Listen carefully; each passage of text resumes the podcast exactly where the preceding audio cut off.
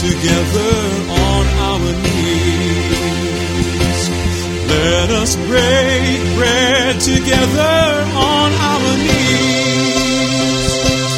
When I fall on my knees with my face to the rising sun, oh Lord, have mercy on me. Welcome to Words of Inspiration with your host and teacher, Audley McLean. And now let's hear from Audley.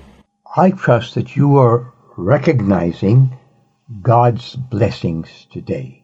In the darkness of the night, or in the midst of the battle, or in the firm furnace of suffering and question, remember, God says, I'll be with you. He's the one who was with Daniel in the lion's den. He's the one who rescued Israel from the tyranny of Egypt, rolled back the waters of the Red Sea. Is there somebody today listening who needs a, a rollback? Who needs a person in the furnace with you? God says, I'll be with you.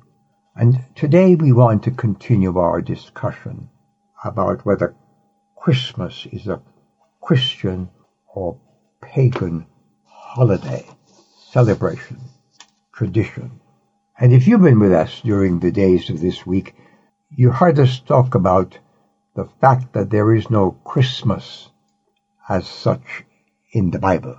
But the thought of Christmas, the act of the coming of Jesus Christ, is part and parcel of God's eternal plan, planned long ago.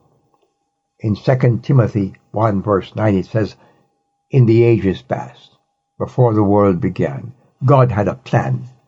In Genesis chapter 3, where Adam and Eve were given everything that human mind and heart could wish for, they lived in a utopia. Satan and sin entered and marred that fellowship and that divine plan for you and me to be in fellowship with God.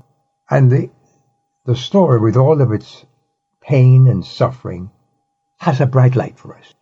In Genesis chapter 3, we're told about the failure and the fact that they felt guilty.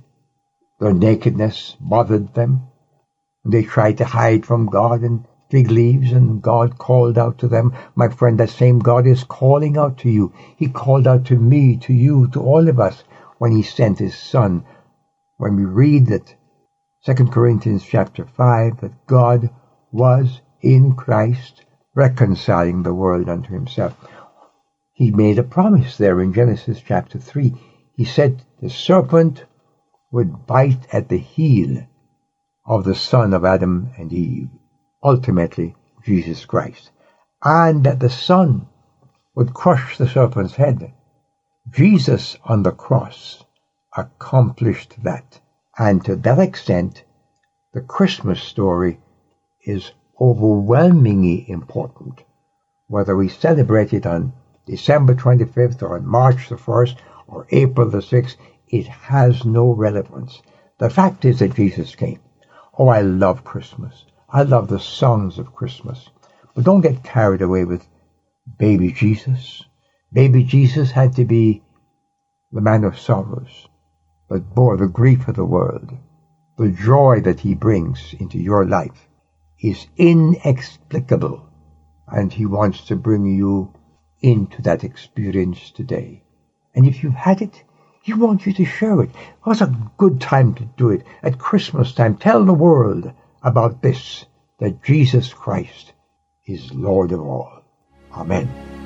I've wandered